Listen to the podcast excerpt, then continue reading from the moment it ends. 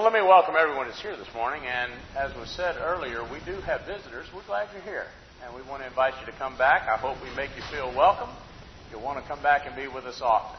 We have a really good number of people present this morning. I trust from James' comments that everybody enjoyed uh, the week and the holiday.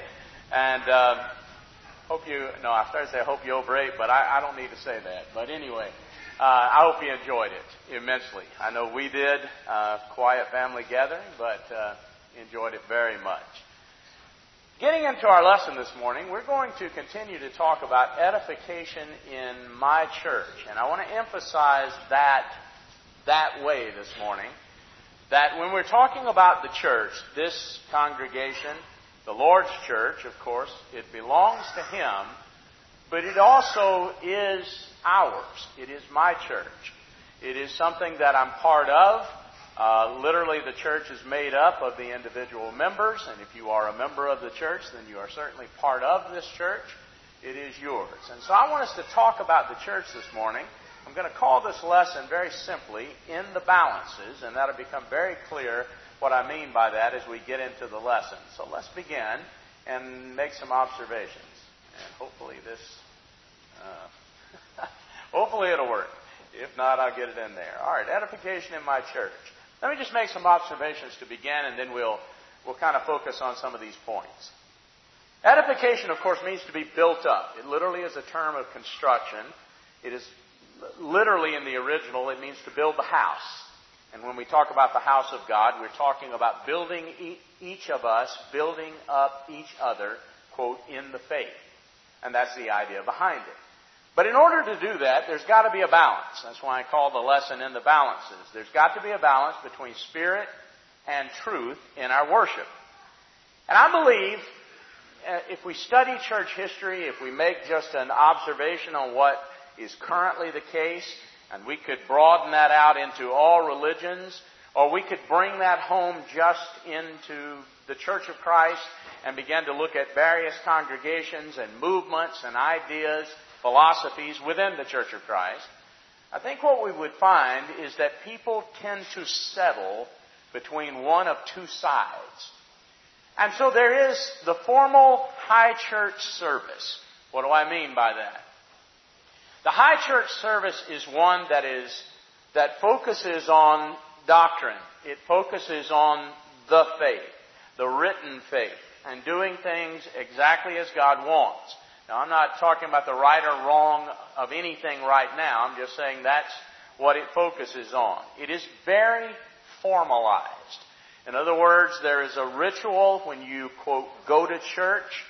There is a pattern. There is a, a ritual. There is a formal way of doing things, and you know what that is going to be. So, for example, when you come here, as we did this morning, you expect to have someone up here making announcements and opening with a prayer. You expect a song leader to lead, you know, two or three songs. You expect the Lord's Supper at a given time. You expect that I will preach at a given time, or Wes will, or someone will for about the same amount of time, and we'll close as we normally do with an invitation, a song, and a prayer. You expect that. It is ritualized, it is formalized, for the most part, and so we come to expect it. When we talk about a high church service, that's what we mean. It is the focus on the faith, the doctrine, the ritual, doing things in a set way. It can become so ingrained in your mind that you forget the purpose, even. You forget the reason why we do what we do. We just do that, and that in itself makes it right, and it becomes what is right. Now, there's the extreme reaction to that, and there always has been. A lot of people say this started in the 60s with the hippie movement. It did not. You can go back in church history, and you can see people reacting against the high church, the formal church service, all the way back. And I mean literally all the way back. But the informal, some will tend to settle toward the side of the informal. We don't want the ritual. We don't want things to be formal. We don't want the focus to be so much on the doctrine, the faith.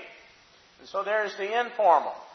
In the 70s, the tag that was placed on this was charismatic, coming from a Greek term, Uh, that the idea, though, of being spirited and emotional and all of that kind of thing. I want you just to look at that for a moment. You may, in your mind and in your heart, in your feelings, be one side or the other, even gathered here this morning. You may think that what we need to do is we need to have things formal and ritual, and we need to focus on that and only on that. And you may shun the emotional. And anytime someone gets emotional, you're not happy with that. You don't feel good about that. On the other hand, you may fall to the other side and you will, will make comments like, I'm sick of doing things this way, and so forth and so on. So you need to ask yourself, where do you fall? Because go back and notice the opening comment. If we're to be built up in the faith, there must be a balance of spirit and truth in our worship versus one or the other. Obviously, and I believe obviously, we're going to look at a passage and talk about it. God wants both. It is not that God wants the high church service, and it is not that God wants the charismatic or spirited service. God wants both. And both really benefit man. The person that tends to fall to the high church side forgets that God created us as emotional creatures. And when He gave us these emotions, He expected us to be emotional. And I'm not convinced, and from what the Bible teaches, I am certainly not convinced that we leave the emotions at the door when we walk in here. Now, by the same token, you may see me and you may see Wes and others, and we focus on Bible and truth and doctrine, and we should. I am not a person that believes, I do not think that God teaches that as long as you feel good about it and you get excited about it, it doesn't matter what you do. No, God wants us to do things the way He wants them done. And so, as I say here, God wants worship in truth with our spirits given to each act of worship. And so, we need then acts of worship that are doctrinally correct. That's why we talk about it. What should we do when we sing? Should we, as I did growing up, should we accompany that with all manner of instruments and so forth? Or should it be the instrument of our heart? What should we do each Lord's Day? Should we each Lord's Day observe the Lord's Supper? Is that what God teaches? We focus on the truth. We want to ask ourselves, what does God want? We want our, our acts of worship to be doctrinally correct, but we want enthusiasm. If you this morning, and I don't get up and try to police the Lord's Supper, I don't turn around and look at anybody else because I want to concentrate on what I'm doing in the Lord's Supper. But if you're sitting there and the bread comes around and really what it is to you is a piece of cracker, break it off, chew it, eat it, and you're really thinking about a host of other things. Same thing with the juice, and you're really thinking about everything else. Whether it was turkey on Thanksgiving, or jerk chicken and buffalo wings, whether it was that or it's what you're going to have today. Are you going to have some more leftovers today or whatever? And you're just doing that and going through the motions, no enthusiasm, no emotion, no giving of yourself while you're observing that. And as Bill emphasized, remembering the death, the body and blood of Jesus. If you're not doing that, then is that what we're supposed to be doing? I think most of us would say no.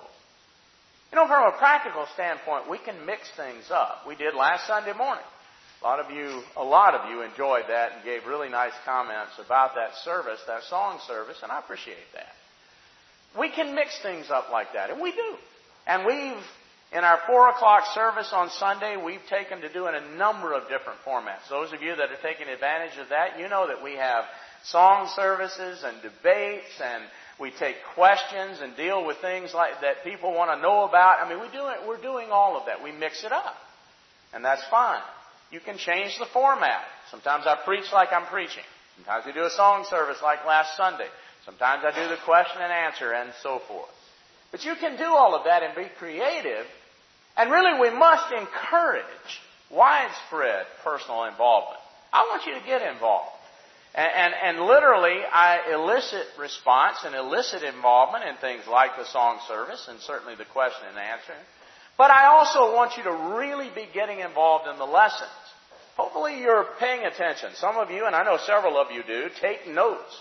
Some of you take very good notes, incidentally, when I've seen them. But you take notes and you follow along. A lot of you meet me at the back and you have a comment or a question, and that's great.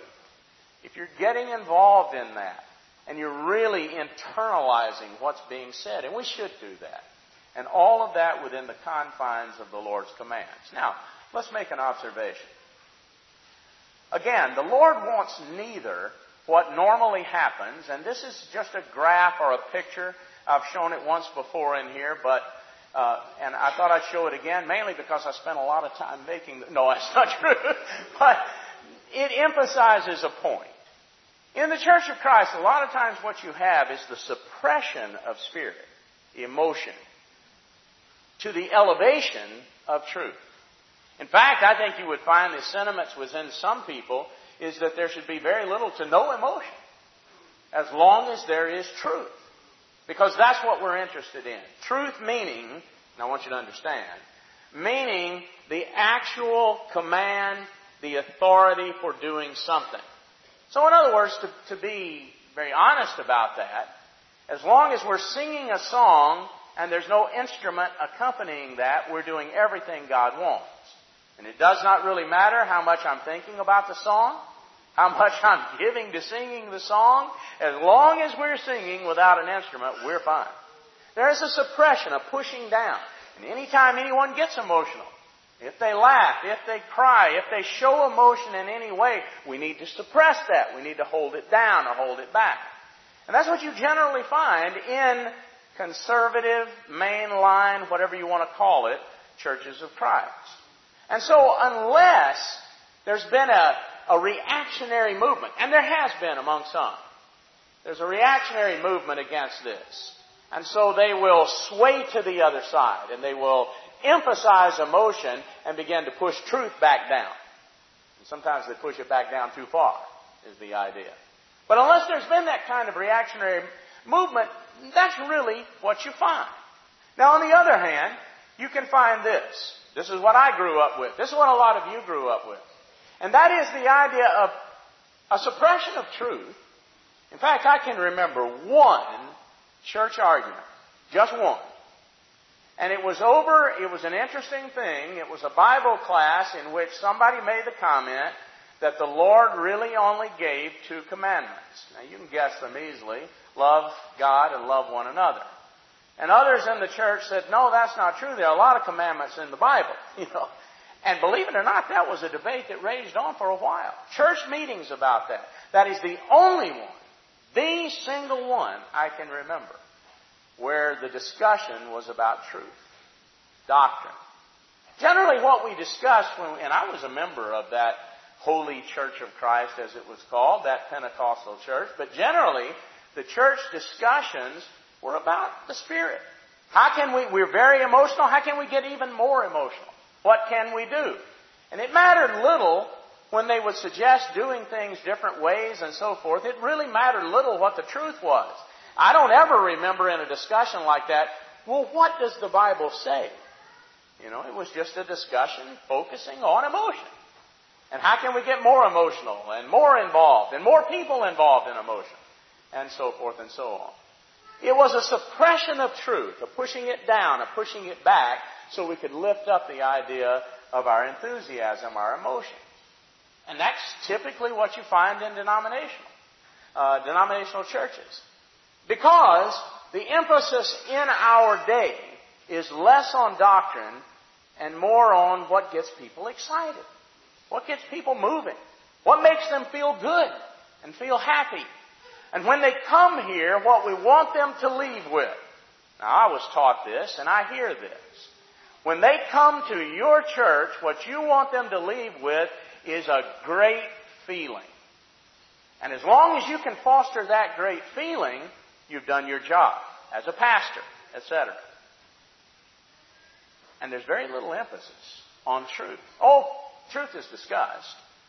I mean, councils are called together and there are conventions that are brought together and doctrine is discussed and debated, but you don't want to take that out to the masses. Because the masses, you just need to make them feel good so they'll want to come back and be with you. Now, I want you to look at this up here. I said at the top, the caveat was, the Lord wants neither. Do you think the Lord wants either of those? Is it that we should emphasize truth and hold back spirit? Is it that we should emphasize spirit or emotion and hold back truth? Is it that in any way we should, we should suppress or push down or push back or hold back either one? Is that what God wants? Turn with me to John chapter 4. My answer to that is no. It is not what God wants. This is what God wants. A balance between spirit and truth. Because you see, human beings tend to be one or the other. It's very natural for an individual to either get very emotional or very logical. And in your own life, you know this is the case. Sometimes you're arguing a point, and it's a point that has facts, and you want to recite. I, I would suppose around the, the table Thanksgiving Day there were a lot of discussions. Some said there were going to be a tremendous amount of political discussions. I don't know if that was the case at your house or not, but the point is when you get in those, you either fall to one side. Either two people are screaming at each other and they're highly emotional and neither one is making any sense, or they're in a very logical debate and one is citing a fact and the other's countering with a fact and you're back and forth, back and forth, back and forth. That's what we tend to be. Is that what God wants? And the answer is no. In fact, Jesus said it like this. Go with me to John 4 if you're there already. This is the occasion when Jesus was tired and thirsty, and he sat down by Jacob's well, and he asked a Samaritan woman for a drink of water. And she was astounded. And she was like, Why are you asking me for a drink of water? Because as she said, and if you look at verse 9, you can see this, the Jews have no dealings with Samaritans. Jesus is like, I, I'm not caring about all that emotional stuff. That prejudice and so forth, some of that will enter in my sermon tonight at 4 o'clock. But Jesus is saying, I need a drink. And in fact, Jesus turns it into a spiritual discussion. And so the woman begins to counter with a fact. Now there's sort of a logical discussion that goes on here. And if you'll notice, the woman says, pick up with me in verse 20, the woman is a Samaritan, and doctrinally, even though they share a heritage with Abraham, they believe different things. And one of them, very simply, is the Jews look to the mountain in Jerusalem, and that is Mount Zion, and that's where the truth issues from, and salvation is of the Jews. And the Samaritans looked north to the Mount of Gerizim, the mountain of Gerizim, and the well that was at the foot of it, Jacob's well, and they said, that is the mountain to worship in. And so they argued that for about 700 years, literally. And so in verse 20, she counters what Jesus is saying about the living water and all of that. And she said, Our fathers worshipped in this mountain, Gerizim. Our fathers worshipped in this mountain, but you, you Jews, say that in Jerusalem is the place where men ought to worship. And so you can see the discussion here. But Jesus said to a woman, believe me, the hour comes when you shall neither in this mountain nor yet at Jerusalem worship the Father. You worship what you do not know or understand. You know, we, the Jews, know what we worship. We know because salvation is of the Jews, and really what he's saying there is, I'm the salvation. I'm the one that is come. You worship you know not what. We know what we worship. Verse 23, the hour comes and now is when the true worshippers shall worship the Father. Notice the diagram up here. In spirit and in truth. Now I want you to notice what Jesus does not say. The hour comes when true worshippers will worship the Father in truth. It doesn't say that. And I want you to notice what it also does not say. The hour is coming when true worshippers shall worship the Father in spirit. It does not say that. And so if you are on that previous diagram where you're suppressing spirit and elevating truth, then you're not a true worshiper. Now that may be hard, but that's the truth. And if you are on that previous chart where you are elevating spirit, emotion, but you care less for truth, you are not a true worshiper. Because Jesus said the hour is coming when true worshippers will worship in spirit and in truth. God is spirit, verse 24. And they that worship him must worship him in spirit and in truth. Now notice the point. God is spirit. What does he say? God must be worshiped and obeyed as God. It is God who will tell you the truth. It will not be you deciding what is the truth, you deciding what is important, you deciding which parts need to be put out and kept in and changed. God is God. But God is also spirit. God is a spiritual being. And you know I'm going to say this, and you can go home and, and I wish you would check me on this. God is a very emotional being. God feels. God laughs. God cries. God shows emotion. And in fact, you can find emotion attributed to Father, Son, and Holy Spirit. God is Spirit. And they that worship Him must worship in spirit and in truth. And so you see what Jesus is teaching is that true worshipers have to have an equal balance. Neither one can ever get out of whack, though that's what we want as human beings. We tend to get things out of whack, out of balance. But God wants spirit and truth. He wants an emphasis of spirit. Your spirit, my spirit, our spirits, our emotion, our sincerity, our excitement about what we're doing. In other words, when I think of coming to worship God, when I was younger, a young teenager, and very involved in the Pentecostal church, I generally got up on a Sunday morning and thought about me, honestly. I thought about my performance that day. And I was in the choir, so I was going to be singing, and I might be practicing a song I knew we were going to do. Or when we were singing, and uh, you know, the, the musical part of the service, I thought about me. I thought about what I was singing and what part I was singing and how good I was doing or not that day. God wants sincerity and excitement about Him. When I sing a song and I read the words, Father, we thank Thee. We thank You for the rest of the night. You know, our heat was off since late Tuesday night, sometime in the night. Our heat went off and they got it back on yesterday. Man, did that feel good last night, you know. I used to think about the idea of just, let me just, when I was younger, let me just tear across the country, uh, take a blanket, you know, and throw it out on the ground. Whew, I would not want to do that. I love the heat. Thank you, Father, for the rest of the night. Thank you for all the blessings I had this last week. Sometimes, you know, we did last Sunday morning, we, we want to take time and just sincerely express our emotion to God. We love you. We thank you. People did that this morning on the table, and I appreciated that. Thank you for everything we have. Thank you for what you've given to us, especially our Savior. Thank you for doing that for me. So I can pray to you, God, and have my sin removed. And so I can go to heaven someday. I ought to be excited about that. I to really want to get involved in singing a song or praying or the Lord's Supper in remembrance to that. But I need to do it like God wants. Because after all, and you know how this is, if you've got a parent or you've got a grandmother or father or whomever, anybody on this earth, if you've got an individual that loves you, that sacrificed for you, and you know it. This person could have had this or they could have had that if they hadn't spent all that money on me. You know? They could have done this or that if they hadn't given all that time to me. And you know that. When that person says to you, I'd like for you to do me a favor.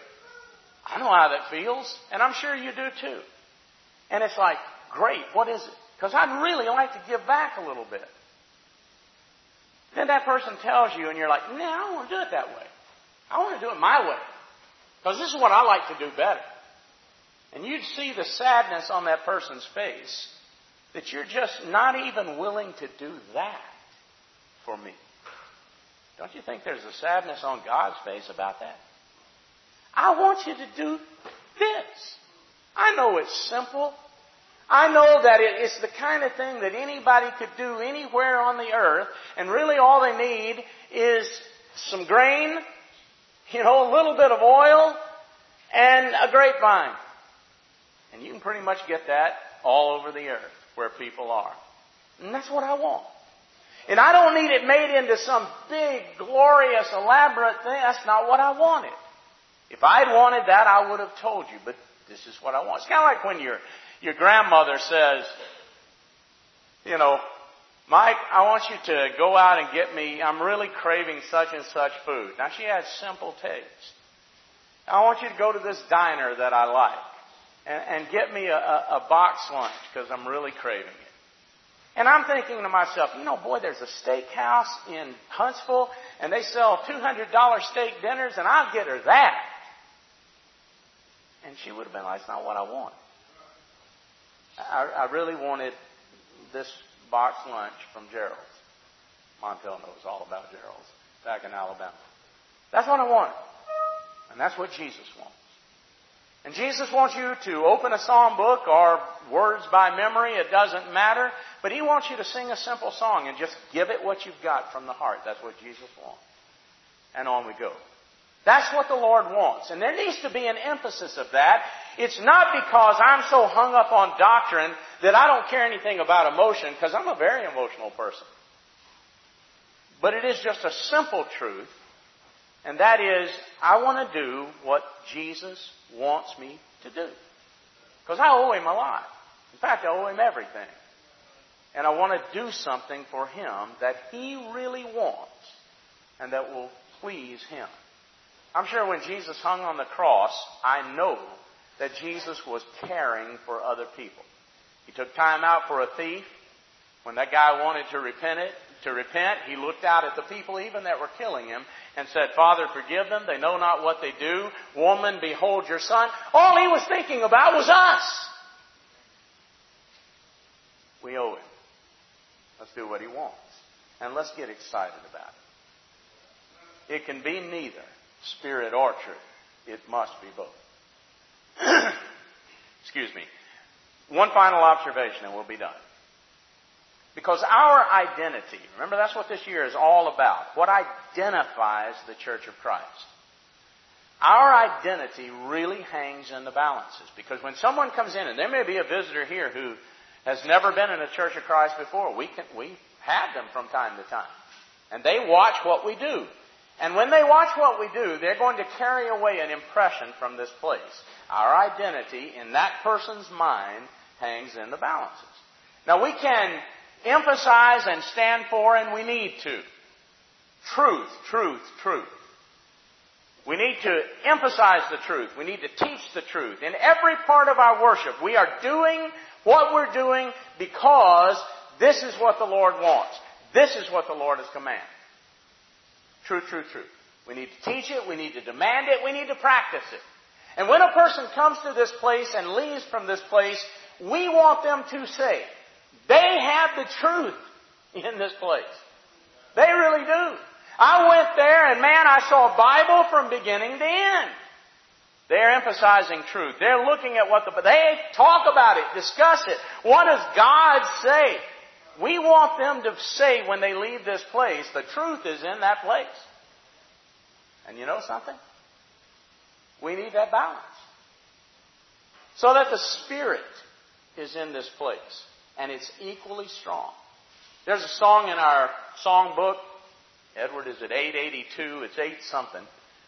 But anyway, there's a song in our song book that says there's a sweet, sweet spirit in this place. There's a sweet expression on the face of the people here. We want people to leave this place saying they really have the Spirit in that place. They really are an emotionally excited group of people about doing the truth. That's what we want. And if a person comes here and observes us, and people do, and they walk away from us saying they have truth and they have spirit, you know what that means? We are true worshipers of God. And it identifies this church. That balance identifies this church. I need me personally and you personally. I need to, as we say today, own responsibility for the edification of my church. I need to be part of what's building this place up, not tearing it down. I need to be part of constructing this church as the Lord wants. Just like Paul talked about carefully building, a wise master builder, etc., etc. I need to want to construct this church exactly like Jesus wanted. And so that it is identified always by truth and spirit. So we are emotionally excited, sincere about doing exactly what Jesus wants. If we do that, we're going to attract anybody and everybody who wants to worship God in that way. If you're here today and you're not a child of God, you believe in Jesus. You know He is the Son of God. You know that Jesus gave His life for you, as we talked about a moment ago. You know that the Lord calls you to be a child of God. To confess your belief that He is the Son of God. To know that, believe it, and to live like it. And so you confess it and you repent. You begin today to change your life. You work on things in your life. You take them even one by one. But you overcome things and you add things to your life so that you will be what He wants. You get excited about that because you see results. And the more you overcome and the better you do, the better you feel about yourself. But you also know that begins by obeying Him and being baptized. So your sins will be washed away. So you get a clean slate, a fresh start. And so that anything and everything you've ever done is cleared from your conscience and your account. Maybe you're here today and you've done that, and yet your life has fallen back into a way that you know is not pleasing to the Lord. And you want to change that. And we'd love to pray together with you. So please come while we're standing still.